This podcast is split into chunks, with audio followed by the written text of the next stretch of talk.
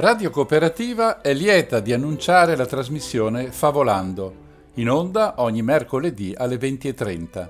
È una raccolta di favole classiche e per grandi, tratte queste ultime dal libro di Raffaella Passiatore Favolando, favole per grandi, interpretate oltre che dall'autrice dagli attori Graziella Ella Ciampa e Marco Luise. Buon ascolto!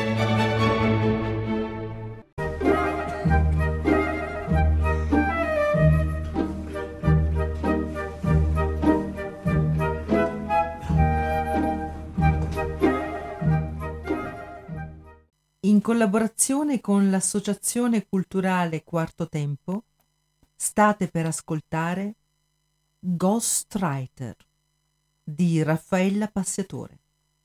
Voci recitanti Graziella Ella Ciampa, Marco Luise, Raffaella Passiatore.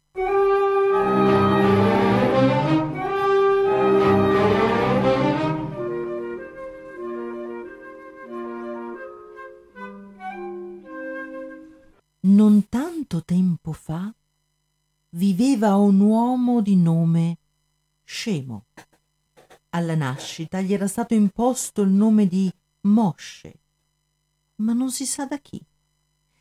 Infatti, una mattina di circa quarant'anni prima, un pescatore aveva trovato sulla sponda del fiume un cestino con dentro un neonato ed un biglietto che riportava questa frase. Mi chiamo Mosce. Il pescatore lo portò a casa. Appena arrivato, gli andò incontro la sua capra di nome Batia. Lui le mostrò il bambino e le disse Guarda, Batia, ho trovato un bambino e questo biglietto dentro un cestino che galleggiava sulle acque del fiume.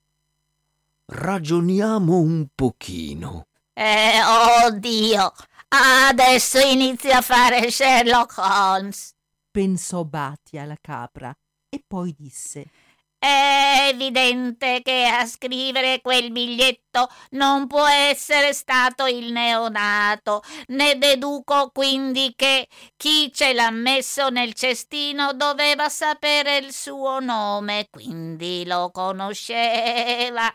Elementare, Watson, rispose il pescatore accendendosi la pipa.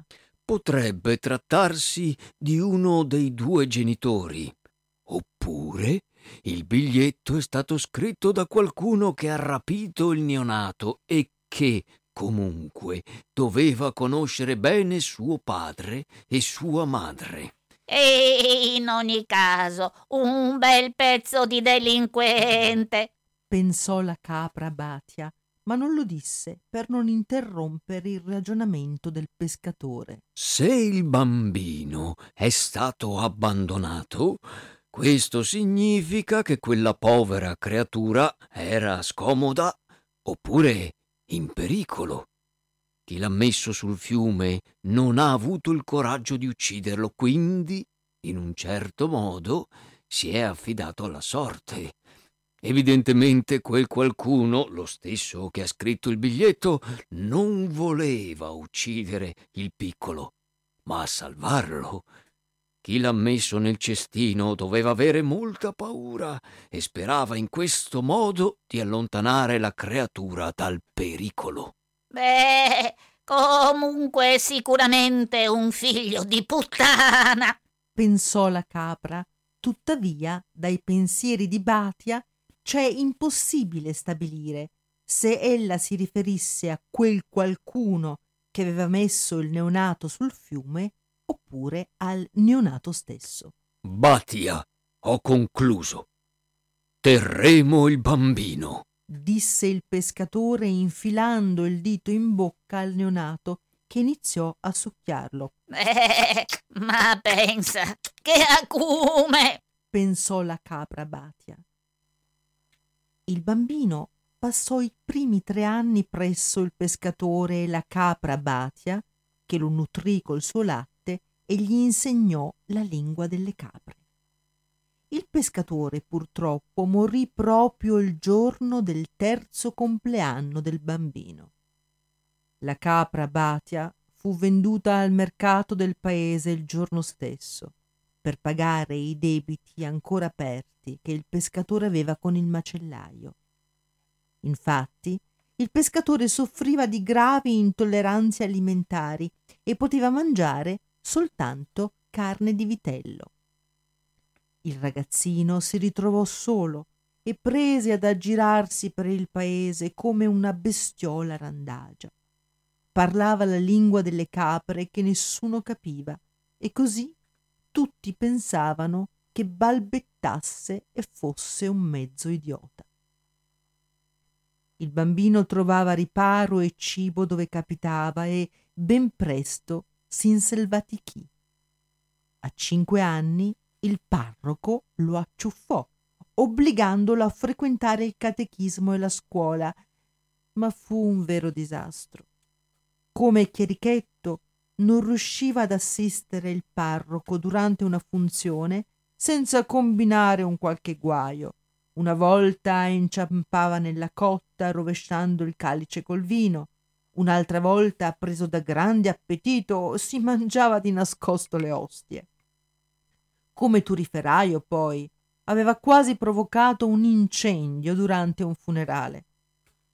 Non potendo affidargli incarichi da ministrante, il parroco aveva provato ad occuparlo come scaccino. Mosce riusciva a malapena a tener pulita la chiesa, ma lo scandalo scoppiò quando il parroco lo colse in flagrante ad abbeverare i cani randagi con il contenuto dell'acqua santiera. A scuola le cose non andarono meglio. A causa della balbuzie, dell'imbranataggine e a sentire il maestro della sua intelligenza minore, non riuscì a terminare nemmeno la prima elementare. I compagni di scuola lo prendevano in giro e, anagrammando foneticamente il suo nome, lo battezzarono scemo. Eh, nomen omen, come si suol dire, Mosce rimase scemo per tutti e dimenticò lui per primo il suo vero nome. Smise di andare in chiesa e a scuola e si ritirò in una cascina abbandonata fuori dal paese, dove miracolosamente riuscì a mettere su un bel pollaio ed un gregge di capre che gli davano da vivere. Ma sentiamo dalla viva voce di una contadina come andarono le cose. Salve, mi chiamo Sefora. Ma state attenti a quello scemo. Deve essere un mago quello là. Mi faceva molta pena, quel ragazzino girava sempre qui intorno, tutto sporco, ma sporco, eh! Affamato, che sembrava avesse attraversato il deserto, eh! Così, un giorno, presa da una grande pietà, no? Gli regalai due ovi duri. Lui mi ringraziò con un cenno del capo e prese gli ovi. Li strinse fra le mani e lo vedo io, come i miei occhi. Lo giuro, sulla testa dei miei fioi. Di punto in bianco sentii pigolare. Scemo. Allora aprì le mani e saltarono fuori due bei pulcini. Ciò. Dal pulcino al pollo il passo poi è breve, si capisce. In poco tempo. Semo aveva il più bel pollaio del paese e grazie ai miei ovi duri. Eh. Andai dal giudice per chiedere una percentuale sui polastri di Semo, ma non volle credermi quando che gli dissi che i pulcini erano nati dai ovi duri. Vai a far del bene tu, eh? Ecco la ricompensa. E questo sembra non essere tutto. Sentiamo cosa racconta un pastore, un tale Reuel. Buongiorno a tutti, mi chiamo Reuel. Circa le capre di Semo, vi giuro che le ho viste saltare fuori tutte già belle pronte da un secchio di latte di capra che, per pura compassione, avevo donato a Scemo. Vi racconto com'è andata. Eh? Ho, ho una sola capra, è un po' vecchia, ma dà ancora latte. Eh. Quando Scemo che ebbe il secchio in mano, che ci infilò il dito e vi fece no, non so che cosa, mentre che metteva dei suoni simili a un belato, a quel punto si mise il dito nella bocca e se lo succiò come un neonato.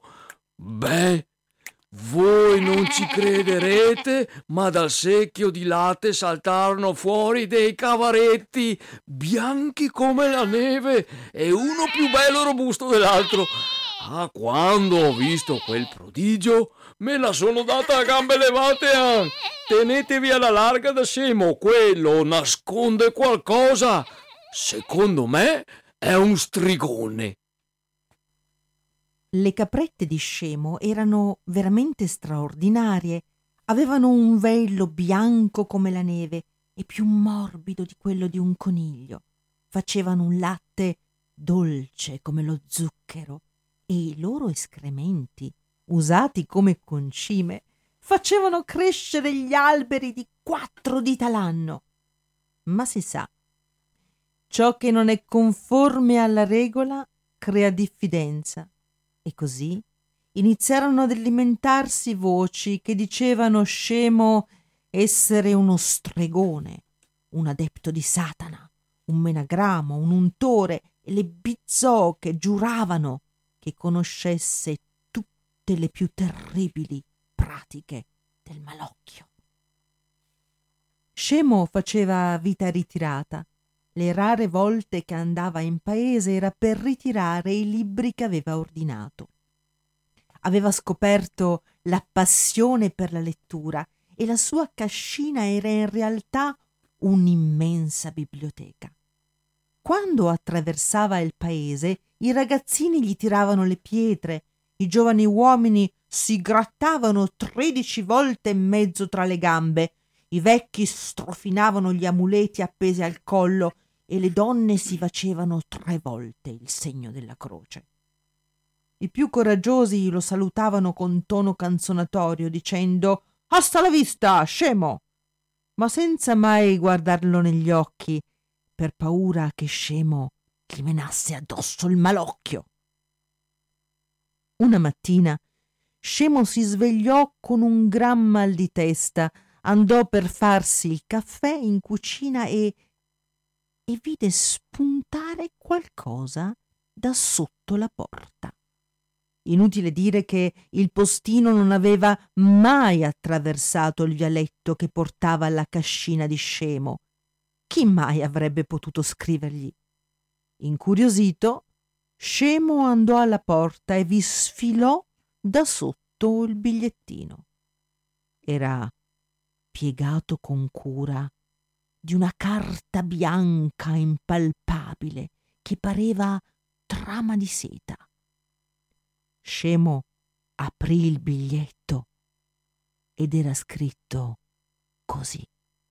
He Vav He Yod A Atzib al Atza Itral Rap id Ongosib et Nemet Negru Yerva e som on roi gnob. Scemo rimase un attimo perplesso, poi capì e lesse il biglietto da destra verso sinistra. Yod he vap he. Hasta la vista. Buongiorno, Mosè. Avrei urgentemente bisogno di parlarti. Hasta la vista. Yod he vab he. Finalmente! C'è solo uno che può scrivere così. Era ora che si decidesse a farsi vivo. Pensò scemo. Adesso dobbiamo spiegarvi a chi si riferisse scemo. Scemo si riferiva a colui che chiamava quello lassù non per essere irrispettoso, ma al contrario per evitare di recare disgusto a Dio, utilizzando a sproposito uno dei suoi pseudonimi, poiché sono tanti e non si sa mai bene quale sia il caso di dover o non dover revocare. Pseudonimi che minimizzano del resto la sua entità, giacché di solito si limitano a definirlo con un aggettivo. Che problema enorme! Era avere un Dio del quale non si conosce il nome. Scemo aveva pensato all'inizio di chiamarlo l'innominato, ma evidentemente Alessandro Manzoni aveva avuto l'idea prima di lui e identificare il suo Dio con quel delinquente, per quanto pentito, no, non gli piaceva proprio. Di fonetizzare il tetragramma scritto sul biglietto, neanche parlarne. Uh, si sa che Yahweh era l'arbitrio di un papa e non corrispondeva alla vera fonetizzazione. Scemo non voleva in alcun modo offendere la divinità, pronunciando male il suo tetragramma. Sarebbe stato come, che so, come un tedesco che invece di pronunciare bruschetta dice bruscetta, oppure come un italiano che invece di pronunciare Eichhörnchen dice Eichhörnchen. Terribile, terribile, terribile, no? A Dio che era poliglotta, questo proprio non si poteva fare. Scemo aveva studiato parecchio, seguendo le orme di Rabbi Lov, e credeva di possedere la chiave per risolvere il dilemma della fonetizzazione del tetagramma divino. Ma, ma cosa sarebbe successo nel caso in cui la sua teoria fosse stata giusta, nel momento in cui avesse pronunciato correttamente il tetragramma divino? Ecco che avrebbe avuto potere sulla materia e magari involontariamente avrebbe creato a sua insaputa un altro golem. Già due volte, con le uova sode ed il latte di capra, era solo bastato pensare la pronuncia del tetragramma che i prodigi non si erano fatti aspettare. No, no. No, doveva tenersi lontano da un potere così immenso. E allora? E allora come chiamarlo questo Dio? Gli era insopportabile nominarlo come più con un'espressione figurata. Eppure il parroco giurava che Dio fosse apparso solo una volta in forma di rovo ardente. Doveva allora chiamarlo così? Rovo ardente? Eh, ci pensò parecchio. Tuttavia, alla fine, non gli parve confacente chiamare un dio rovo ardente. Eh, sì, gli sembrò un nome degno di un capo Apache, alla stregua di Aquila Bianca o colui che sbadiglia, ma non certo di un dio, andiamo. Scemo decise allora di limitarsi ad individuarlo in un certo qual luogo, evidentemente al di sopra della umano, ma senza definirlo, come dire colui che sta in cucina oppure colui che siede alla scrivania. Ecco, Dio era colui che sta lassù. E se Dio l'avesse trovato irrispettoso, in fondo anche un trapezzista sta lassù, oppure un lavavetri. Però quelli non, non stanno sempre lassù. Ecco, nessuno sta sempre lassù, ma certo avrebbe aggiunto l'avverbio sempre. Quello sempre lassù. Gli parve perfetto e finalmente fu soddisfatto. Scemo andò in cucina, accese il fornello a gas, ci mise sulla caffettiera si sedette di fronte ed aspettò. Quando questa iniziò a fischiare come la locomotiva del treno, quello sempre lassù credette di aver capito l'antifona e si manifestò appena scemo ebbe tolto la caffettiera dal fuoco. Hasta alla vista, Mosce, detto scemo. Bella idea questa del fornello, ello, ello. Benvenuto, quello sempre lassù. Lassù, laggiù, qua giù, io sono in ogni dove, ove, ove. A- allora diciamo che ti sto chiamando con un diminutivo spaziale. Come sei perspicace, Mosce! Come ti è venuta in mente questa del fornello? Beh, prima di tutto ho dato credito al parroco quando mi ha detto che ti manifesti in forma di fuoco. Poi la mattina prendo il caffè. Comunque, non sarebbe molto pratico in casa fare una pira e dargli fu- fuoco. Mi fa piacere verificare che parli da sinistra a destra come cristiani. Chiamalo scemo. Bisogna sapersi rinnovare, altrimenti si decade.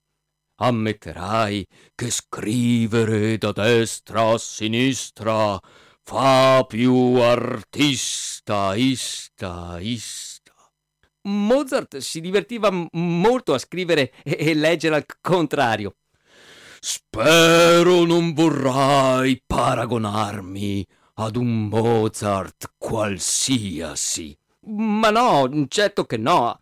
Allora, che, che posso fare per te? Mosce, qui le cose non vanno proprio.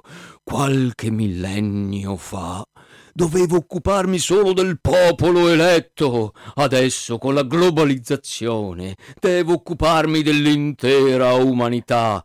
E non andiamo mica bene, eh? Siete parecchio cattivelli. Dovrei punirvi tutti, tutti, tutti. C- cosa vorresti fare? Mandarci altre dieci piaghe? Veramente, quella volta in Egitto io non ne ho mandata nemmeno una. C- come?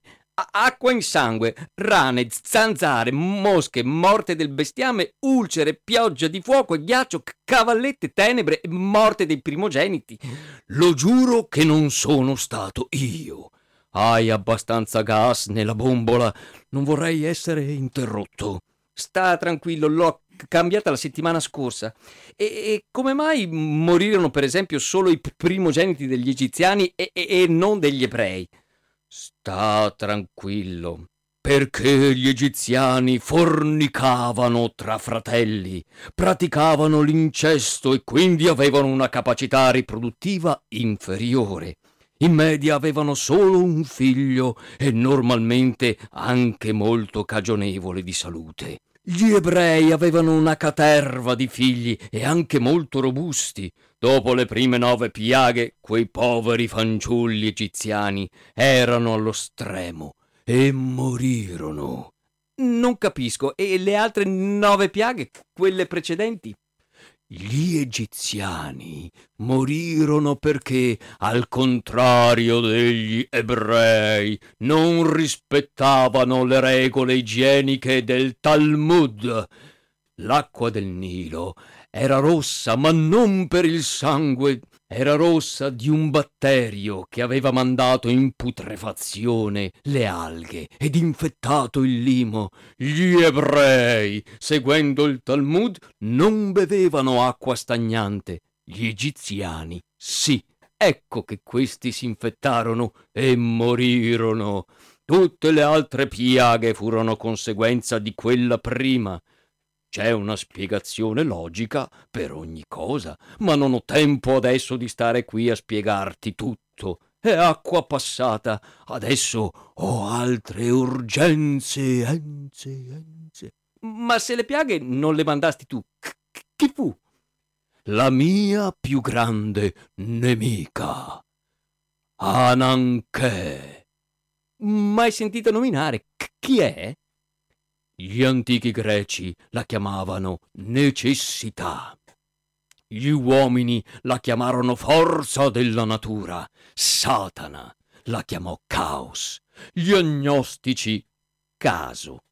È un essere anfibio, nacque da Gea e Idros, ha forma di serpente s'avvolge a Cronos in un costante amplesso. Mi stai dicendo che questa a- a- Ananché sta di sopra di te? La fiamma del fornello ebbe un guizzo violento e schizzò verso l'alto. Non ho detto questo, questo, questo. Allora sei d'accordo con questa Ananché, visto che, che quando fu delle piaghe mh, non intervenisti per fermarla? Non ho detto questo! rispose quello sempre lassù, avvampando in un'altra fiammata. Allora cosa? Spiegati, perché non capisco. Diciamo che abbiamo sfere d'azione separate. Io non posso intromettermi nell'operato di Ananché e lei nel mio. E quale sarebbe la tua sfera d'azione allora? L'assenza. Mi stai prendendo in giro. Mi stai dicendo che di malattie, flagelli, terremoti, nubifragi, cataclismi e quant'altro tu non ne sai niente? Esatto. Ma secondo te, scusa, mi divertirei a vedervi soffrire. Ma per chi mi prendete? Per un serial killer? Killer, killer. Ma scusa, allora che ci stai a fare? A scrivere i miei libri. Io di mestiere faccio lo scrittore. Mi invento delle storie e poi trovo qualcuno come te che me le trascrive. Ciò che io vi dono sono delle bellissime storie che poi voi tramutate in pensieri e sentimenti. La questione adesso è seria e tu mi devi aiutare. Con la globalizzazione vorrei scriverne un romanzo di grande portata, qualcosa mm, di tosto, mm, mm, mi capisci? Tra i thriller ed il romanzo psicologico, insomma, mm, il più grande romanzo del nuovo millennio. Qualcosa di genialità inaudita che soppianti 5767 anni di Bibbia, Vangelo e Cabala insieme. Mi spiego? Insomma, tu hai letto così tanto che forse potresti darmi una dritta. Magari potresti iniziare tu a buttare giù qualcosa. Io ti dico cosa ho pensato e tu cerchi di scriverlo e... Cioè, fa- fammi capire, io do- dovrei farti da ghostwriter? Beh, insomma, in un certo senso... Ma sai, oggi come oggi ogni grande personaggio ha un ghostwriter. Su via, che sarà mai? Adesso c'è il computer. Mica ti sto chiedendo di incidere col martello sulla pietra. Mosce, detto scemo, si alzò di scatto e chiuse la manopola della bombola a gas. La strinse con quanta forza aveva. Ehi, ehi, non ho mica finito! C- cosa stai facendo? Non ti ho ancora comandato cosa devi scrivere! Ti ordino subito di riaprire quel gas! Ehi, brutto scemo che non sei altro! La fiammella del fornello si spense e così andò estinguendosi anche la voce di quello sempre lassù. Secondo voi cosa pensò a questo punto Moshe detto scemo? Potete scriverci al nostro indirizzo di posta elettronica e farci sapere cosa secondo voi pensò a quel punto Moshe detto scemo. Partecipate al nostro concorso I pensieri di uno scemo. Se sarete scelti nella rosa dei cinque finalisti vi promettiamo che non pubblicheremo le vostre risposte. Il vincitore scelto nella rosa dei cinque riceverà in premio la scomunica. Vi aspettiamo alla prossima puntata. A presto! Il numero in sovraimpressione! Hai dimenticato il Cosa? numero! Siamo alla radio, stupida, non in No. tv. Hanno chiamato dal Vaticano per la faccenda della scomunica! di già, di è Mario? Mario, hai spento il fornello? Ragazzi, abbiamo finito il gas. No, come è finito il gas? Non è Taglia, possibile. taglia, taglia, Ma Ma stai no. registrando? No, dai, ma siamo in diretta. Ma dov'è Mario? Eh, ma, ma dov'è che si è cacciato? No, no, no, no, mi sa che abbiamo sbagliato la puntata. Cosa?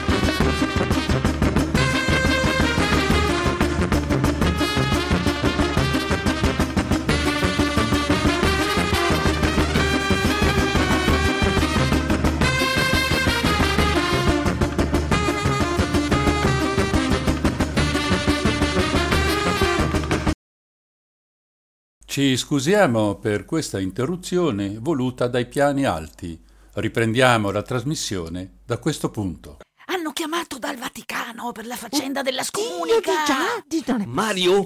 Mario, hai spento il fornello? Ragazzi, abbiamo finito il gas. No, come è finito il gas? Non Taglia, è possibile. taglia, taglia, Ma stai no. registrando? No, dai, ma siamo in diretta. Ma dov'è Mario? Eh, ma, ma dov'è che si è cacciato? Ehi, calma, calma. Vi sento molto agitati. Cos'è tutto questo trambusto?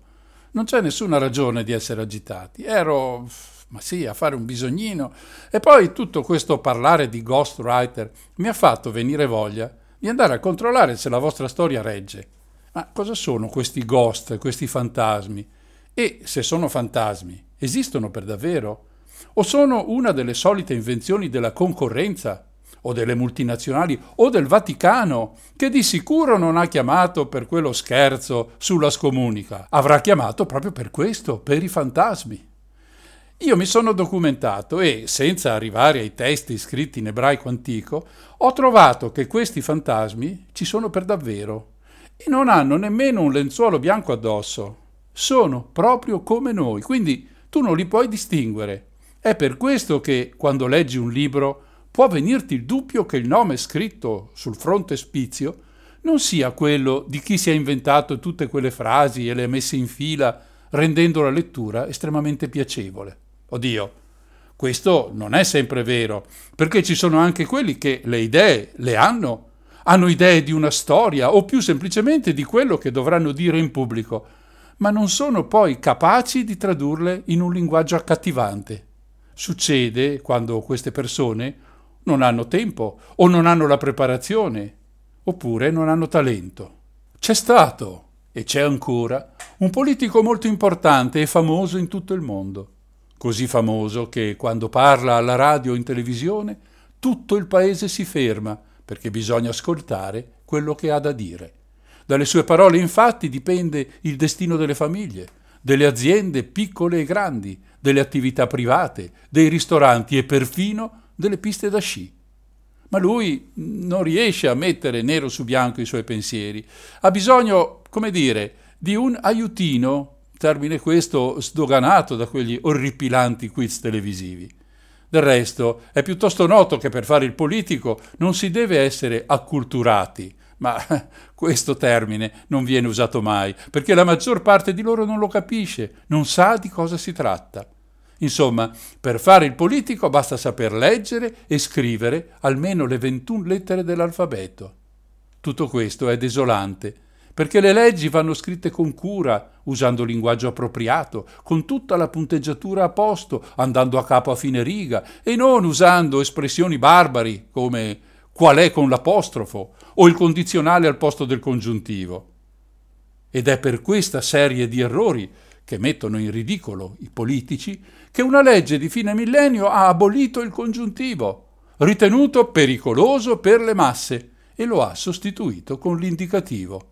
Frasi del tipo piange come se piove sono diventate di uso corrente e i ragazzi, che ci sono nati in mezzo, le usano pensando di essere bravi. In questa situazione serviva qualcuno che scrivesse i testi. Così il nostro politico di fama mondiale si rivolge ad uno scrittore, uno di quelli bravi, che usa il congiuntivo e tutto il resto, e che sa trasformare le idee in pezzi di letteratura. Sarai tu a scrivere i miei discorsi e successivamente anche le mie memorie, dice il politico di fama mondiale al povero scrittore che chiameremo Lorenzo, anche se non è il suo nome vero, perché deve restare in incognito. Dunque, la firma su quegli scritti è del politico di fama mondiale, mentre a Lorenzo vanno un po' di soldi per il lavoro fatto. Mai e poi mai si deve venire a sapere che è lui il vero autore dei testi. Lorenzo è un ghostwriter, uno scrittore fantasma, uno scrittore ombra.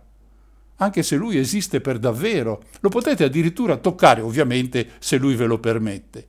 Questa storia attraversa tutto il Parlamento e le richieste a Lorenzo fioccano come coriandoli a carnevale.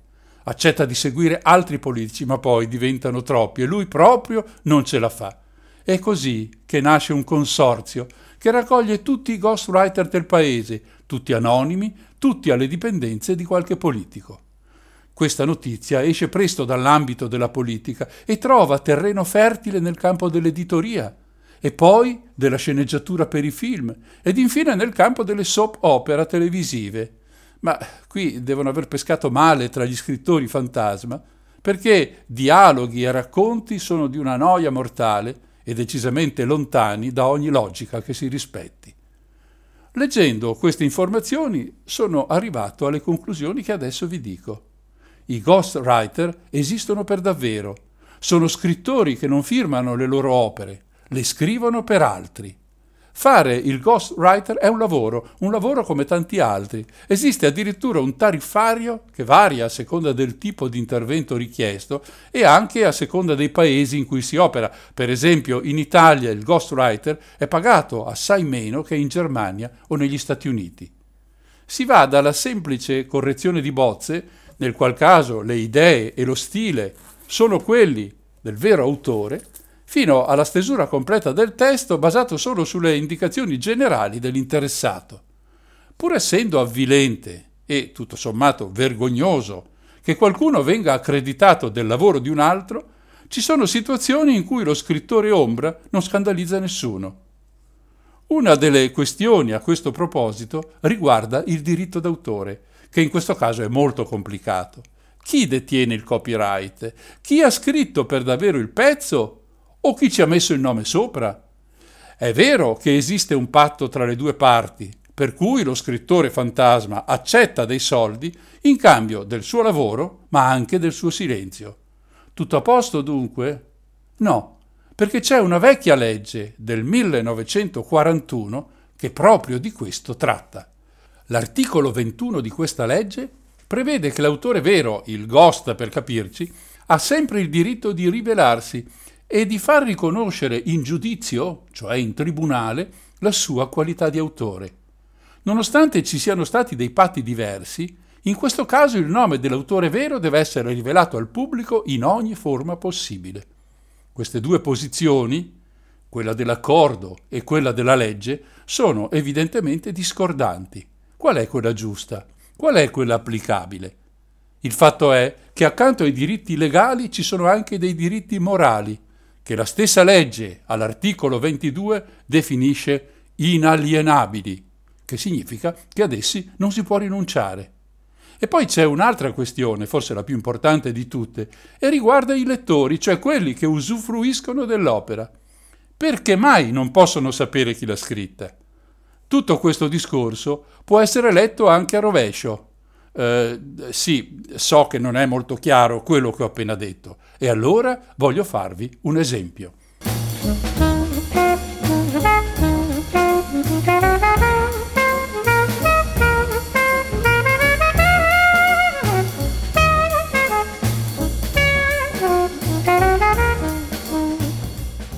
Nel 1977 esce un film delizioso intitolato Il prestanome titolo originale The Front. È scritto da quel monumentale sceneggiatore che è Walter Bernstein ed è diretto da Martin Ritt, nel ruolo di protagonista un geniale Woody Allen. La storia si svolge negli anni 50, mentre una delle inutili guerre americane, quella di Corea, sta sullo sfondo. Negli Stati Uniti è un periodaccio, quello del maccartismo. Per i due che non lo sanno, il maccartismo è stata una allucinazione terribile, figlia delle fobie americane di avere delle spie sovietiche in casa. Chiunque non fosse allineato con le idee decisamente di destra del governo americano finiva in una lista di proscrizione, una blacklist, che era anche peggio di quella di Lucio Cornelio Silla dell'82 a.C.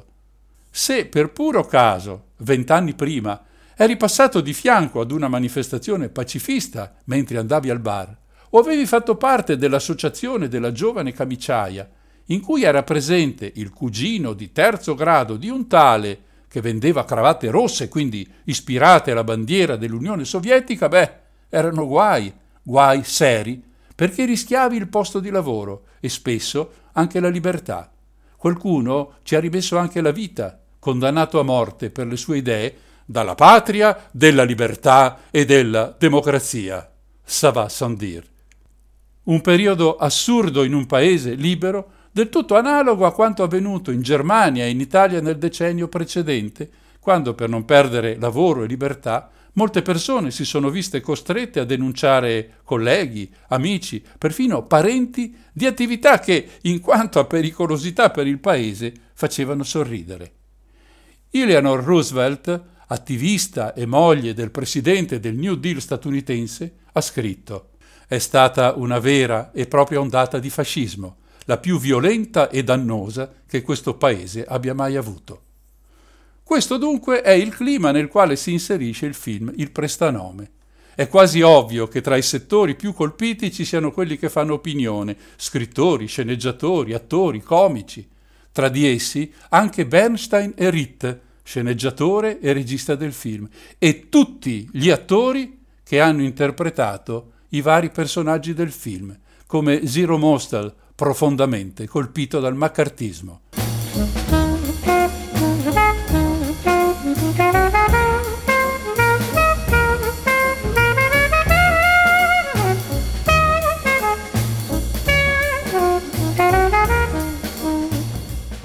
A Manhattan c'è un cassiere che svolge anche l'attività clandestina di allibratore un essere senza opinioni, piatto, insignificante, quei personaggi che Woody Allen sa presentare in modo magistrale.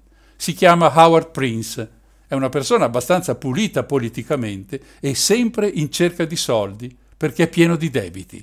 Ha un amico, Alfred Miller, che scrive sceneggiature meravigliose, ma che è finito sotto indagine per attività antiamericane.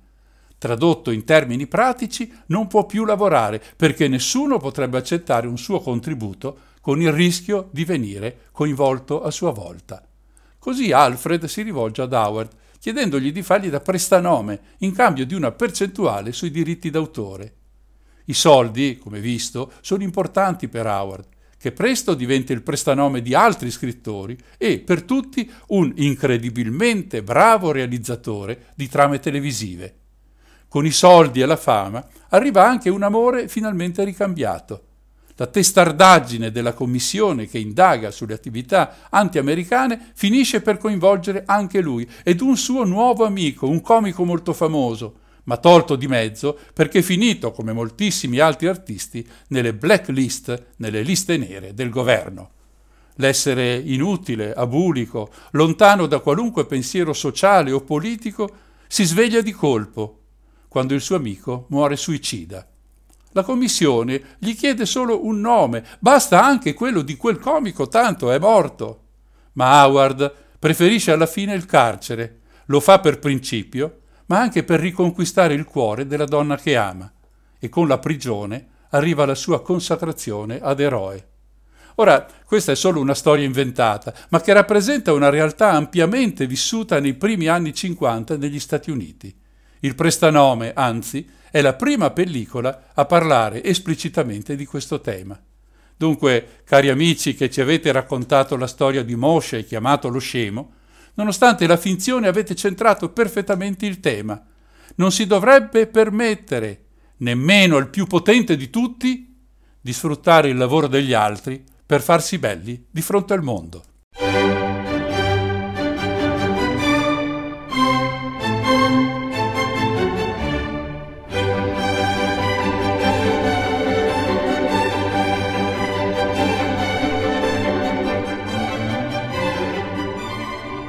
Radio Cooperativa ha presentato la trasmissione Favolando in onda ogni mercoledì alle 20.30.